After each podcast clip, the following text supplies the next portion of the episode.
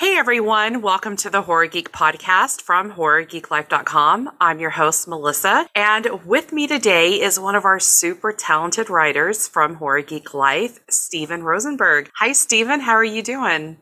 Hi, Melissa. Thank you for inviting me. I can speak as well as write, which is something that people don't know too much about me. So I'm glad to be here today talking about horror.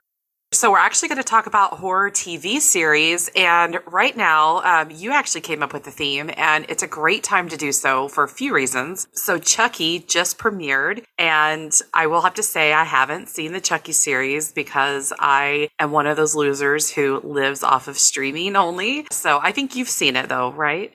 Yeah, I did watch it last night. And uh, for you losers out there, I believe USA allowed the first episode to be streamed for free on YouTube right now. You can double check me on that, but I believe that's going on. But uh, yeah, I watched it and uh, it was pretty good. It was high quality, kind of fun. It seems like it's going to be kind of a buddy slasher, kind of a, a buddy cop, but you know, slashers. So really interesting. I've seen really good things about it all day, and I had no idea about YouTube. So that is going to be what I do after this episode's recorded. I have got to see it. I've been so excited. You know, I've mentioned on previous episodes that the trailers just look way better than I expected. So I will definitely be checking that out. And then another reason we're covering this is you've been covering the Creepshow series for us, and you also covered Midnight Mass. It's just right now we have all of these really awesome horror TV shows, and so we thought, why not kind of geek out a little bit and talk about some of our favorites? And I have not been keeping up with Creepshow season three yet. I've finished the first two seasons, but I still need to dive into Creepshow season three. But it sounds like it's a little uneven for you uh, this season. Yeah, you know, I'm not sure exactly what it is, but the first two seasons had a little more magic when it came to talent. You know, you had some episodes with, you know, horror icons like Keith David and Barbara Crampton, you know, and really there hasn't been that in this season. You know, we're only three episodes in, but still, when it's anthology, it's probably going to be about six episodes, you know, and the biggest name that they've uh, dropped so far has been James Remar. That's kind of been lackluster in comparison to some of the other, you know, really great episodes of the past two seasons. We just published your recap and review of the episode three, and it sounds like there was one segment which kind of was elevated for you for this season, and then the other segment wasn't on that same level. Yeah, the first segment was really good. You know, it was kind of this uh, Japanese artwork storyline with a kind of demon backstory. It was really neat. It was uh I don't want I won't go too much into it, you know, uh, I don't want to spoil it, but it was one of the better segments of the se- season for sure and then Midnight Mass, which you are a big fan of. Yes, Midnight Mass is probably one of my favorite horror shows of all time. Like it's just so well constructed. I, am a big fan of Flanagan anyway. A lot of a lot of horror fans are right now. I've liked his stuff for a while. I really enjoyed Doctor Sleep. But something, you know, we'll talk about, I think, Haunting of Hill House here in a little bit. But something I really loved about Midnight Mass was kind of one of the things I loved about the Walking Dead comic and that was the fact that like most of the horror comes from the human interaction rather than like the supernatural piece behind it you know like in, in walking dead comics like zombies are kind of the afterthought it's more or less like it's the humans that are the scary part about it you know so it's kind of a similar theme in midnight mass which is you know something i really like about it you know, and I just realized with you mentioning that that we both put together our list of TV shows we wanted to talk about today, and neither one of us added The Walking Dead. I haven't watched in so long. I gave up probably around season six or, or so. You know, my biggest issue with The Walking Dead, and, you know, you've got loyalists to the show and loyalists to the comic, but it was never really about like one against the other. There were some really great uh, adaptation moments from the show to the comic, but like my biggest issues were like some of the characters that they spent so long developing through this decade long comic, they killed them off in early seasons. And you're like, where do you go from here? You know? Yeah, as a huge fan of the comics, I have to agree. And I mean, the comics in their heyday were just the best of the best. And I was really excited to see the show. I dropped off. I, I can't remember. I, I think I made it to Negan and then I've dropped off since then. They are coming out with another spinoff show. No, I think this is a third one yeah, the third. So, okay, so before we jump into news that we covered recently on Horror Geek Life, Stephen, have you read, watched, listened to anything that you want to share with our listeners? Yeah, I'm always doing all of those things. Um, so currently, uh, well, I'm doing my 31 days of horror, of course, which is, you know, I think everybody's doing that at this point. But uh, new things I'm working on uh, Squid Game. I started that. Everybody's been really into that. Um, I'm about two episodes in, and it's caught me. It's it's got a lot of the typical South Korean melodrama that you find in a lot of their horror movies and stuff, where it's like the bad stuff's got to be happen happening to people, but also even worse stuff has to be happening to people. So it's like they just pile on the melodrama. So that's been good. Of course, Midnight Mass was great. Going to see Halloween Kills this week. So I'm excited about that. Yes, yes. I'm watching on Peacock. I love that I have that option. So, and then actually, next episode, another one of our writers, John, uh, he will be joining me and we're going to talk about Halloween Kills. I mean, John lives like just a few minutes from me, so we might even see it at the same theater. So crazy. I had no clue. But um, yeah, reading, uh, I just finished Chasing the Boogeyman by Richard Chizmar, and I really enjoyed that. And I did a quick read through of Stephen King's Cycle of the Werewolf, which is, you know, it's a great novella. Currently, I'm reading Stir of Echoes by Richard Matheson, which is just fantastic. I love that book. I love Richard Matheson. Um, I think I have pretty much his whole collection, and that one is a favorite. For me, I just picked up a huge stack of comics at a local comic store, and I've been reading The Black Monday Murders by Jonathan Hickman with art by Tomm Coker, and the artwork is just unbelievable. The faces uh, done by by Tom are just so realistic. I I just cannot get over it. But uh, as I said, I'm on volume one, but I did just pick up volume two as well, and that is where they leave off for now. But I believe that they are coming back. But it's like a crypto noir series that follows banking cartels that rule society. And it actually does really well at combining all of these different elements like the occult and supernatural things, uh, conspiracies, there are murders, and it just hooked me immediately. So I've been binging that and I'll be on volume two. I also read The Silver Coin, issue one, and I really enjoyed that. That's an anthology series, a horror horror comic anthology series, and I just picked up volume one of that. So I'm going to finish the uh, next four issues here soon. So yeah, I've been trying to get back into comics, and I have a lot of catching up to do. So that's where I'm starting. That's awesome. There's a recent horror comic that I've been wanting to pick up called Something's Killing the Children. Have you read this? It's actually sitting right behind me right now. yeah, I've heard great things about it. I really want to check it out. I picked up volume one uh, just this week, actually. I haven't read it yet, though, because I've still been reading, you know, Black Monday Murders, but I cannot wait to read it. I've heard really good things. So just kind of glancing through the artwork, it reminded me of a game that came out. I think it was, I don't know if it was an Xbox exclusive, but years ago, Limbo. Do you remember Limbo? Yes. Yep. Yeah. So the uh, the artwork sort of reminded me of that when I was just kind of glancing through. So I'm really excited to check that one out. Yeah, and I'll definitely let you know what I think too once I finally get to it. Okay, so let's go into some news that we covered this week. And we have to start with the Scream trailer. We finally got the first trailer for Scream, and it brings back some of our favorites Courteney Cox, David Arquette, Neve Campbell, and it takes place 25 years after the first Scream. So I think we can probably expect some fan service there and some throwbacks to the first one, which we already saw in the trailer, you know, the house shot and things like that but that comes out January 14th. And Stephen, what did you think about the trailer?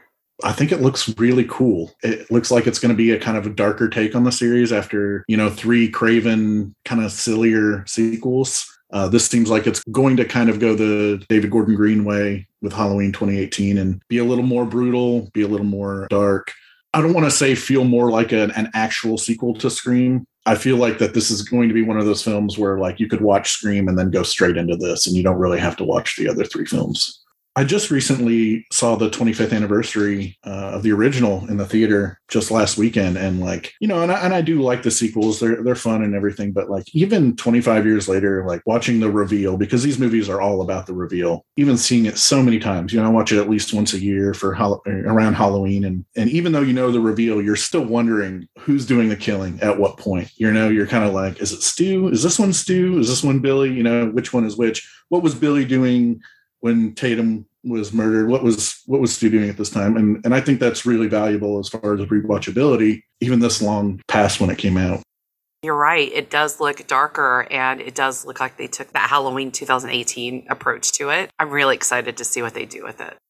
Another trailer that came out that we covered is The Black Phone. Man, I covered this trailer news and watched the trailer, and it just looks super solid. It's directed by Scott Derrickson, who did Doctor Strange, Sinister, and it's based on a short story by Joe Hill from 20th Century Ghosts, and it stars Ethan Hawke as a serial killer who abducts children. Ethan Hawke in this trailer is absolutely terrifying. Like, I just was clenching while I was watching him, and that comes out from Universal and Blumhouse, and it comes out February 4th, 2022. Did you check this trailer out?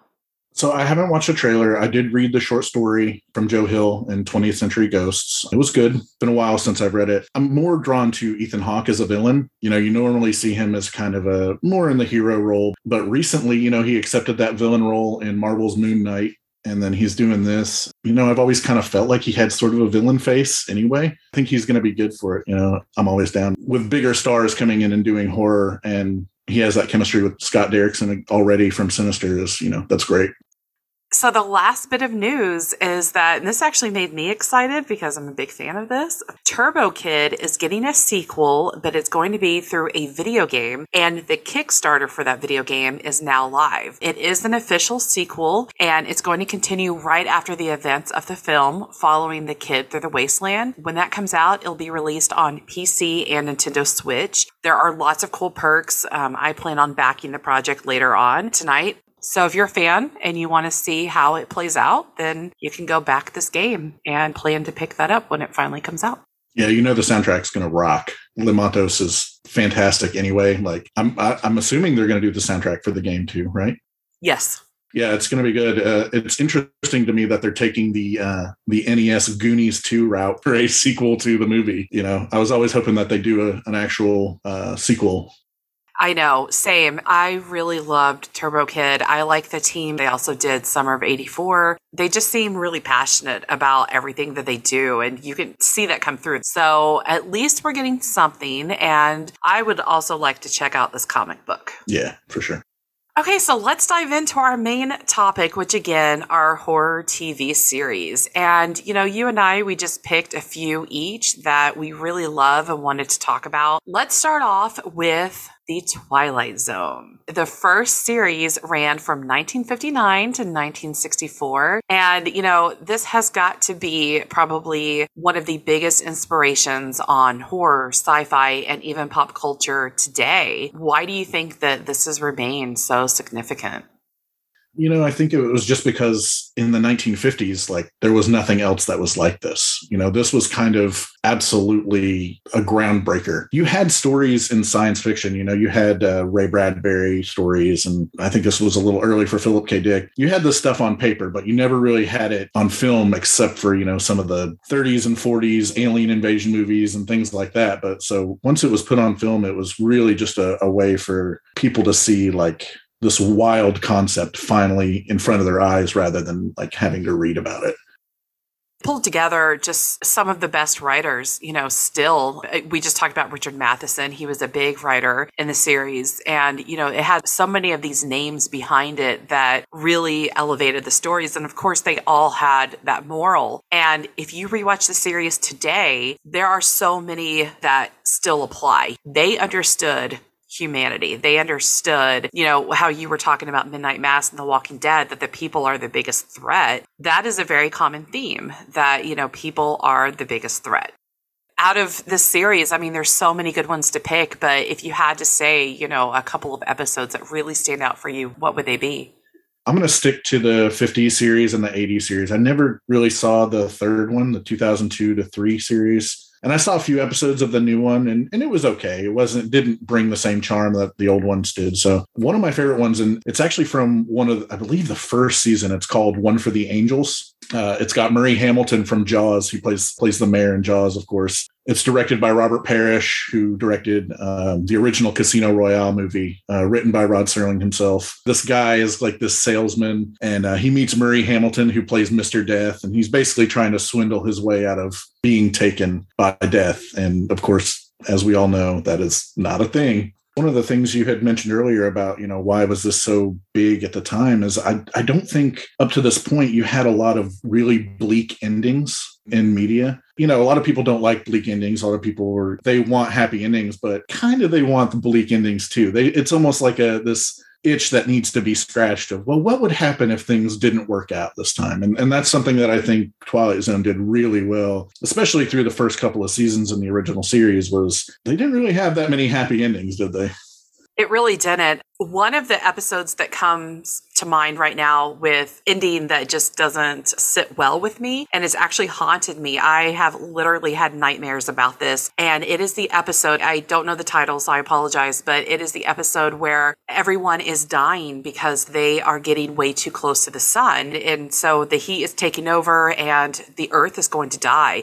And of course, at the end, a woman wakes up and you think, oh, good, it's just a dream. Society and the world is not ending because it's too close to the sun. But instead, the reality is that they're too far from the sun and the whole world is freezing to death. And for whatever reason, out of all the episodes of The Twilight Zone, that one has just stuck with me yeah i mean it's it's a straight up message of death being inevitable like i said super bleak but you know it's like wow i don't think people around that time really had anything like that given to them so i think that's why it stuck around as much as it did yeah, I think that's a great point. As I said in that previous episode, my dad, you know, this is something that we just bonded over. Uh, this and Mad Magazine were the things that we bonded over when I was a kid. You know, and he always said, oh, you know, he was just so ahead of his time. Rod Serling was just so ahead of his time. And I get that. I get that now as an adult why he would say that because it was. And there were so many messages that hit harder today than probably even back then because we've seen how the world has played out since then.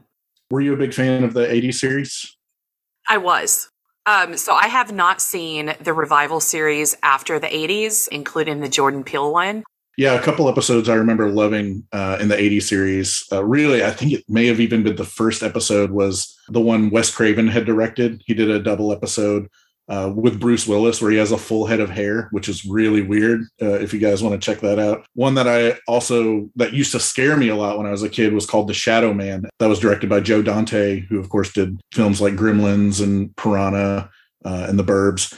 And it was written by John Milius, who was involved with the Conan movies, and he has a dark, you know, streak to him too. So it was like this kind of shadowy figure that hid. I think it was either under the bed or in the closet. So you know, of course, as a really young kid is when I saw this stuff when it would come on TV. That scared the absolute crap out of me. Did you enjoy the movie?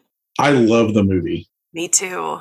Now, I really hate all the stuff that comes along with the John Landis part of that movie, the stuff involving Spielberg and, and Landis and whatnot. But I really love that movie. And I love Joe Dante's segment out of that movie with the little kid who can change things with his mind and change reality, basically. But I'm a big fan of really all four segments actually own the soundtrack on vinyl. I found it at like a thrift store for a couple bucks, and I was like, well, I got to get this. I love it. I own it on VHS, so yay for for old media here. Yeah. So for me, the first one I'm going to mention is Living Doll. And this is an episode that really just brought, you know, horror to the show. And there was Talkie Tina, who is still absolutely terrifying and was uh, Chucky before Chucky existed. And I love this one because I love a really good comeuppance. And there is a um, stepdad who isn't very nice. And, you know, he gets his in the end. Yeah, I mean, even that story kind of sounds like something that would happen in a Chucky movie. Yes. Another one that really stands out for me and one that I love to revisit is the after hours. I love mannequins. I love, you know, creepy mannequins. And this one, I just loved the twist that this woman is actually a mannequin and she doesn't remember she belongs to this store that she is shopping in. That's another one that really stands out for me. Let's move on to our next show, which is another anthology series, and that is Tales from the Crypt, an absolute classic and a highlight from my childhood. Same, same. That intro. It's so good. it's so good. The thing I loved about Tales from the Crypt is that it brought this plethora of big directors. It wasn't just horror directors. You know, you had a lot of horror directors like um, uh, William Friedkin and and Tom Holland and Tobe Hooper. You know, but you also had like Robert Zemeckis came in and did an episode. You had Richard Donner. You had actors come in and do it. Arnold Schwarzenegger directed an episode. Tom Hanks. Michael J. Fox, Kyle MacLachlan, like it was a team effort of almost all of the different minds of Hollywood. So it was really great seeing these directors and writers that you never got to see do horror stuff like step in and try their hand at horror. I love that, especially as an adult looking back and seeing these different stylistic moments in these episodes where you're like, wow, that actually really looks like a Joe Dante shooting. Not only did they direct, but I mean, the guest stars. You cannot throw a pebble within the series and not hit an A-lister from Hollywood. You know, some of the people that you had already mentioned, but you know, Demi Moore and Michael J. Fox and Tom Hanks. I mean, they were all actually on the show as well it was a lot of fun. And one of my favorite episodes actually has a double hitter of Bill Paxton and Brad Dourif, and they play brothers. And I just love that. I mean, to be able to go back and see all of these actors. And I recently just got the series on on DVD, maybe last year. First of all, it's not streaming anywhere. And second, I don't think you can buy Blu rays of this yet. It's an HBO show that Warner Brothers worked with HBO on, but it's not on the HBO apps. So, really, the only place you can get it is the DVD collection that's released.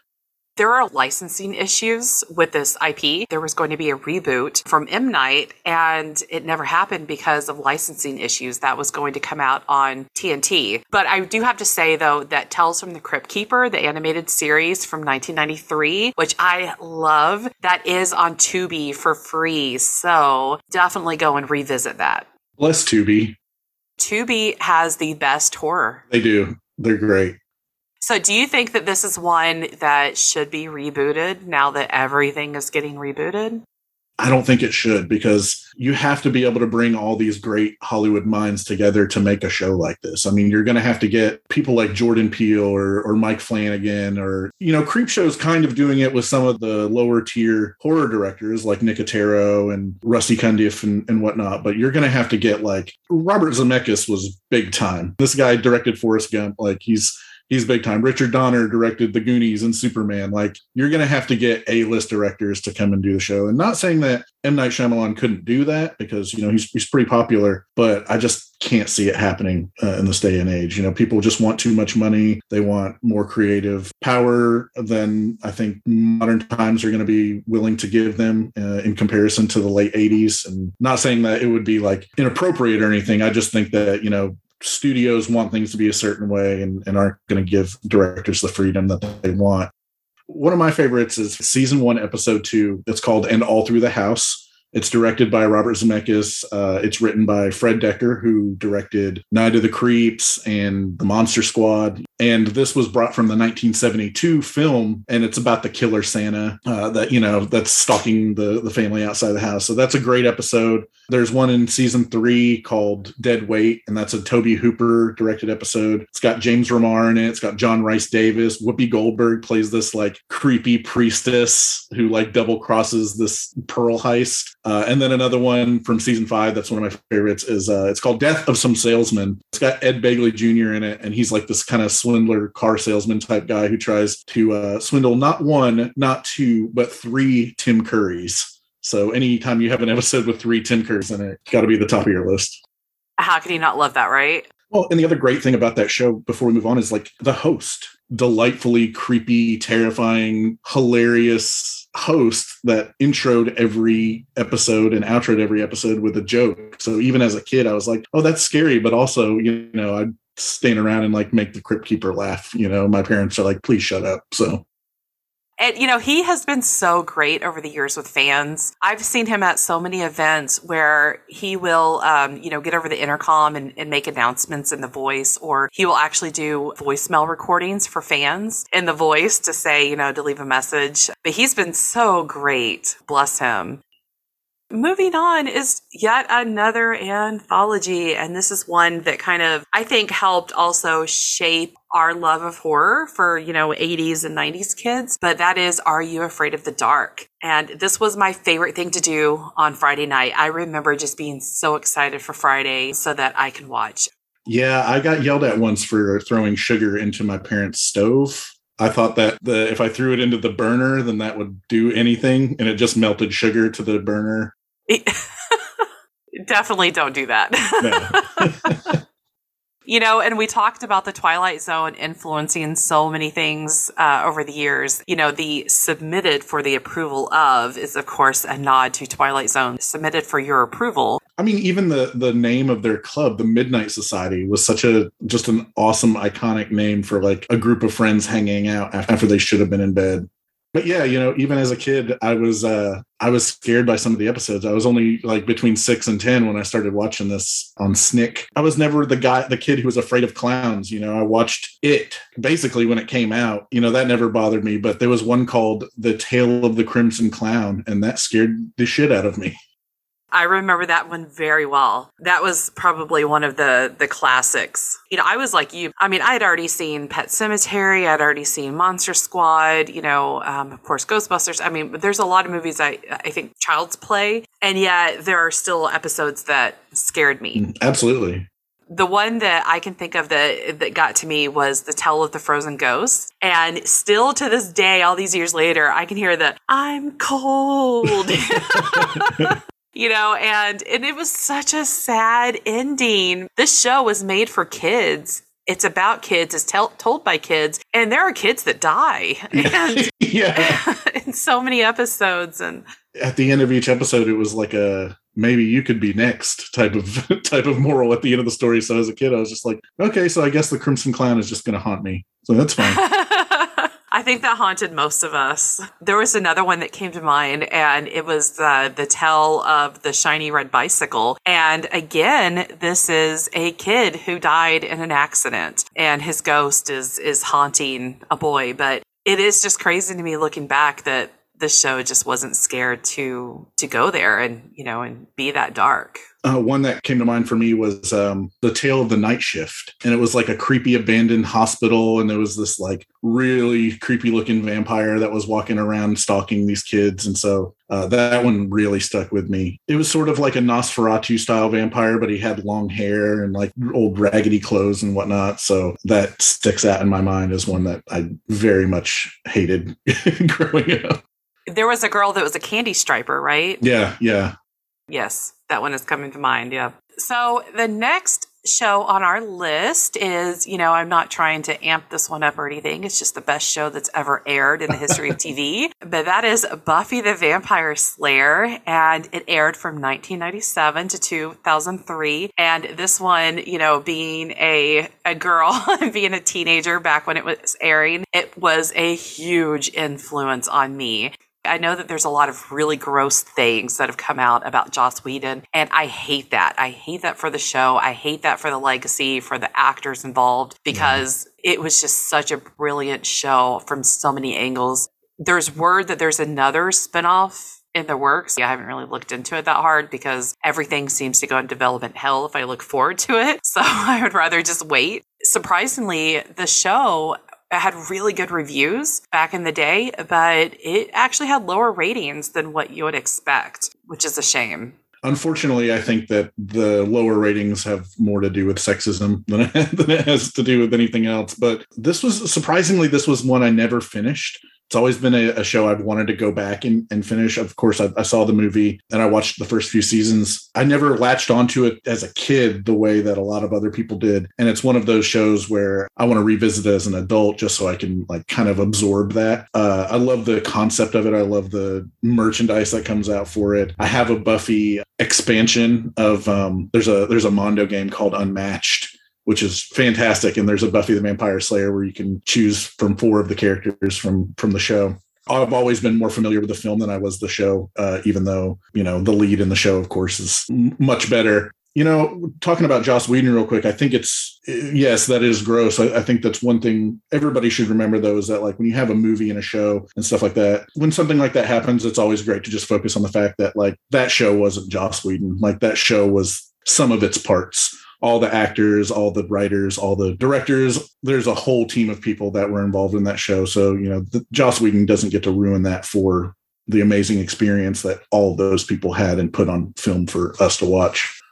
Very, very well said. And that is how I have been looking at it one thing I really, really love about this series is the progression and the growth of the characters from season one to the last season because there's not one single character that doesn't just have this huge growth over the course of the series. And, you know, whether it was a good character or a villain, they just all get that. And I love it. You know, in the beginning, it's kind of this very elementary type, you know, we're going to fight vampires kind of show. And then over the course of it, it gets so much more sophisticated in ways that you would not expect. And the story just gets so complex, but in a really great way. The later episodes still hold up up today. The first half of the series probably does not hold up as well for those of us who didn't grow up watching it. Um, but I still think that it's a really important and fantastic series to sit down and watch.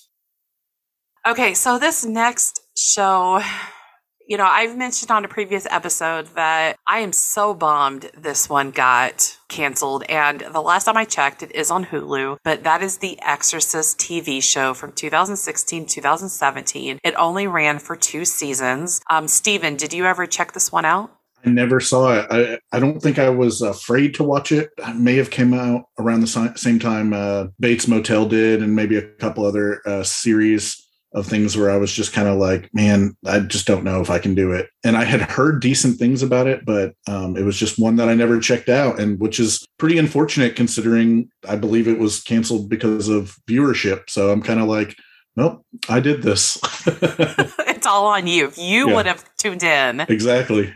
Yeah, it had really great reviews, but it had really low viewership. And that is such a shame because it is one of the best horror TV shows I've seen. Steven, knowing, you know, kind of the things that you review for us, I kind of get to know your taste a little bit. And I think that this is one that you would really enjoy. But this is a direct sequel to the original 1973 film. So Geena Davis is actually Regan all of these years later. And she is in season one. And by the end of season one, it actually wraps up her story. So you feel like there is a conclusion for Reagan. And Geena Davis was brilliant in it. Season two actually picks up from the priest who help in season one, because in season one, Reagan's daughter gets possessed and priests come and help with that. But in season two, it actually takes those priests and it moves on with their story as they move on to yet another exorcism that actually stars John Cho.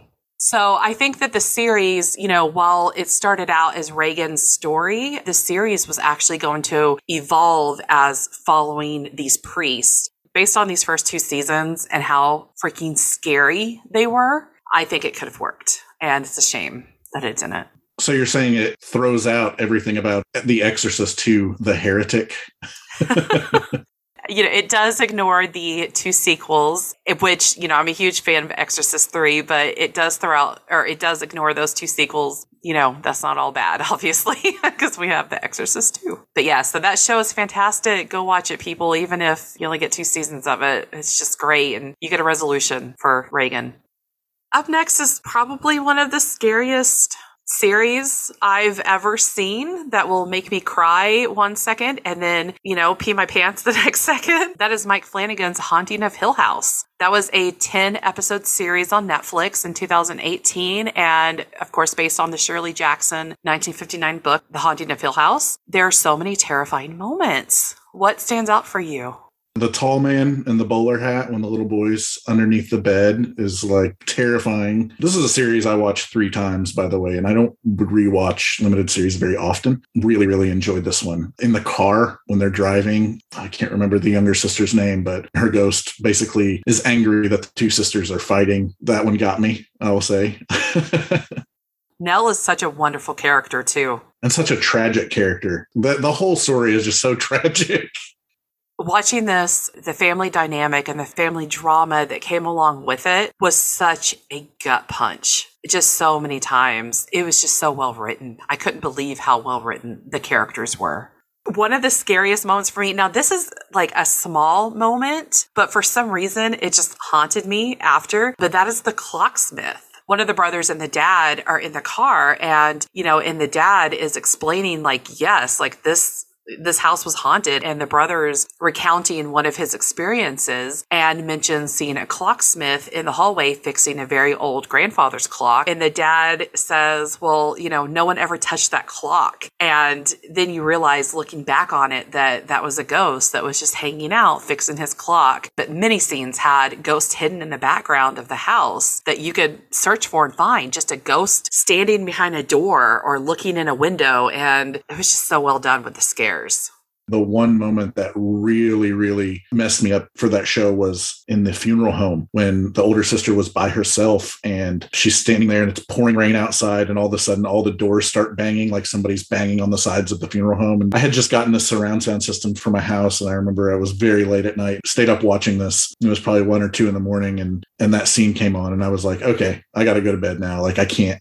I can't do this right now. like, and I, I have a pretty high tolerance for spooky stuff. So that's saying something for me who's very desensitized when it comes to horror films, this show legitimately was creepy for me at, at certain moments there were so many moments, you know, like I said, that some were just so subtle and super effective. And I think the one that you mentioned with Nell in the car when she comes between the sisters, oh my God. I mean, I probably jumped like off my couch. It just scared me so bad. But, you know, along with that, along with it just being total freaking horror, again, you get this family, the characters you just start caring so much about. And um, it's really rare that you find something that, that combines such horror with, you know, such drama and it just really works. For sure.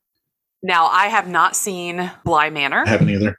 We're slacking on that, Stephen. We need to get on that. For sure. I do think I enjoyed Midnight Mass more than Haunting Hill House. So Really? Yeah, I think so. They're they're real neck and neck. I love the setting of Midnight Mass more. It's just more up my alley. You know, it's this quiet seaside town. The isolation is there. You know, with the house, it's like town's just a drive away. But when you're on an island and in this tiny little like kind of bigoted town where there's no real escape, you know, when you when you start thinking, you know, differently than other people. And you know, I'm I'm from a small town, so it's like I'm I know this very well. This uh feelings that you get kind of being an outsider in a, in a small town. So I really love the isolation feeling of, of Midnight Mass, just a little more than Haunting of Hill House, I think. But I love them both. Totally recommend them both. Well, I'm diving into Midnight Mass finally this week, so I'm really excited, and I'll definitely let you know uh, what I think about that. And I have to watch Bly Manor over the next. I'll, it probably has to be November because October is so crazy, and I want to fit in Midnight Mass, but I have to catch up and see what he did with Bly Manor because Mike Flanagan is just. I mean, so far, knock on wood, he hasn't done any wrong by me. I just adore him and I just love seeing Henry Thomas and everything too, and just being like, "Oh, that's just the little boy from ET." yes. So the next show is one that I actually haven't seen. Well, I take that back. I've seen the first few episodes of season one, and it is an anthology, but it's anthology kind of like an American Horror Story where it's by season, not by episode. But that is Channel Zero from 2016 to 2018 is when this aired, and it was canceled due to, of course, viewership, and people kind of put that on Syfy a little bit that Syfy didn't promote this well enough when it was airing. Steven, do you want to talk? Talk about the show? Yeah, so you know, Syfy, they're kind of getting their, their stuff together now. It seems like with the Chucky series and the Day of the Dead series that's coming out, they're kind of getting more gritty. They're allowing just more special effects and gore and cussing and stuff like that. And not saying that that stuff was needed before, but just more focus is going into that side of, of their releases. So but in my opinion, that started with Channel Zero. So a lot of people haven't seen this. I'm always hyping it up to people. I always feel like maybe they're going to come back and be like, it wasn't as good as you said it was. But you brought up American Horror Story, and I've, I've never made it through the first season of American Horror Story. I've always felt like it was throwing a bunch of cliches in, in one episode and just trying for shock value. And I felt it was like very weird. I always ask people to sell me on American Horror Story, and like they get like halfway through it and they're like, you know, it's sometimes it's good and I'm like, well, why do I want to watch 10 seasons of this, you know? But Channel Zero, you know, to, in my opinion, it's a better American horror story. It's each season is a different story. You have some amazing creature effects in it. I'm sure, Melissa, you've probably seen the still shots of the tooth creature Yes, I saw an episode with it. The stories are based off of creepy pasta stories, right? Right. I'm hoping now that it's ported over to Shudder, I'm hoping that Shudder will eventually continue the series. After the first season, the second season was my favorite. It was a uh, it was sort of like a haunted house story. These friends go to a haunted house and the woman walks through a door and leaves and she ends up in like a mirror neighborhood. There's like an imposter version of her father and like imposter versions of her friends and it's very creepy. It's unsettling. That's that's the thing I like about it the most. They brought in um, John Carroll Lynch from, you know, he was in Zodiac. He's a very recognizable character actor. And then in season three, they bring in Rutger Hauer as one of the main characters. So they started picking up with some great character actor talent, and then they canceled it due to viewership. I never actually got through the fourth season, time reasons. I'm really hoping that Shudder decides to continue this. I'd love for it to get the kind of steam that it deserves. So, the last show on our list is one that is still airing today, and it is absolutely fantastic and just so funny that you will have tears in your eyes every single episode. That is What We Do in the Shadows. It is based on the 2014 film of the same name. There's three seasons and it was already renewed for season four. This is the second TV show in the What We Do in the Shadows franchise. The first is Wellington Paranormal, which I still need to see. Mm-hmm. Why did you add this one to your list, which rightfully belongs, by the way? Okay. Well, first of all, it's one of my favorite shows of all time, like ever. The amount of enjoyment that, I get out of the show is barely rivaled by other shows, just from the humor aspect, the comedy, the production. Like it has everything I love about horror comedy. It is written perfectly with a lot of shows based on movies uh, of the same name sometimes you get the director come in and do like an episode and then you know it's carried on through other people. But the team of people you know taika uh, Jermaine Clement, Kyle Newacheck, Paul Simms, the woman behind Wellington Paranormal, Jackie Van Beek, they all work together to continue the show. So like Taika will come in and direct three episodes here and Jermaine will come in and direct some episodes here. They have cameos in the episodes. It's very much just a continuation of the movie because you actually have characters from the movie pop up in several of the episodes and it's just so well entwined. And and if you haven't watched Wellington Paranormal, I've seen probably like four episodes of it and it's it's pretty good. It's hard to find over here. Uh, it's mostly in uh, New Zealand right now. They haven't really tested it on American audiences yet, but it's it's really funny as well. I would love to see it. I was actually at the world premiere of the first episode in South by Southwest, and the entire cast was there, and the creators, and you know, pretty much everyone he just mentioned. And it was such a fantastic night. That was, I think, my first night um, of South by that year in 2019. Yeah, that makes me really jealous. was, Super jealous. it was just amazing, and I remember being in this big theater in Austin, and oh my god, I I was just tearing up with laughter because that first episode was just so funny. And I didn't know what to expect as a huge fan of the film. I was like, please don't mess this up with the TV show. I mean, I have to say that it is as funny, if not funnier sometimes than even the movie. And that's really hard to say because the movie is just so top notch. I absolutely love the movie. And I think the show is better in many ways just because it's just su- such an extension of the film. The characters, you know, you've got Kayvan Novak and Matt Berry, Natasia Demetriou Harvey Guillen plays Guillermo, and then Mark Proksch plays Colin. Their chemistry is just so absolutely amazing. And the thing that the directors and the writers do with the show, specifically in the recent seasons, is that they're able to pair any character up with another person in this group and still have the same comedic like genius come of it. So in the first couple of seasons you've got laszlo and nadja you know they're a married couple. They're, there's so much great chemistry between them. And then kind of in this newer season they sort of put a halt to that and have laszlo and colin take a few episodes on their own and have nandor and nadja do some episodes with those two or have laszlo and guillermo you know they can switch it up. It's almost like having a, a whole team of great players on a, on a sports team just being able to sub in whoever you want at any time to make genius comedy. And i really love that about the show. The chemistry and the combinations, it just works so well. And I didn't know how Colin, who is an energy vampire, I didn't know how he was going to work at first, but he's so funny uh, just on every level. You know, he will bore you until, it, and that's how he drains your energy and he gains it is he bores you. And he's every guy I've ever met in corporate America. Yeah. And I think the reason why his character is so intriguing is because we've all worked with this person everyone has had that experience, so they throw him in there in a very dry Norm Macdonald comedy type of way, where he's like simply there to just get on your nerves and drive the other characters up the wall, and he does it perfectly. He really does. You know, there are people that I've thought about in my past where I thought, man, I wonder if they were an energy vampire. yeah, absolutely. And when he goes into his trance, when he's draining, and it shows him, oh my God, his eyes, when they change, okay, it actually freaks me out. I can't lie. Like, it is so freaky. It's like he's getting off on it. It's, oh it's, my God. Uh, we talked a lot about the comedy of the show, but there's actually a lot of great horror moments of the show too. And you have a lot of great cameos. You know, you have Mark Hamill does a cameo. Doug Jones is one of the characters in the first few episodes and you know makes a return but like of course doug jones when you think about him you think about you know his characters and like Hellboy and uh, Pan's Labyrinth and stuff. So he's in a, like a very familiar, like no pun intended, but a very like normal Doug Jones role of like uh, a Nosferatu style vampire where he's like real gross looking. And the effects are actually really great in the show. And there's a lot of killing and a lot of uh, stuff that you wouldn't expect in a comedy. So it really does check all the boxes for both horror and comedy absolutely great. And I think that it was very wise to move the setting from the film. And, you know, the new setting is Staten Island. Yeah, I think uh, I think they were tasked with taking over Staten Island, and I think they got one street, right? That was yeah. claim to fame. they don't do a very good job of it. No. so the vampiric leadership isn't always happy with them for that. Yeah.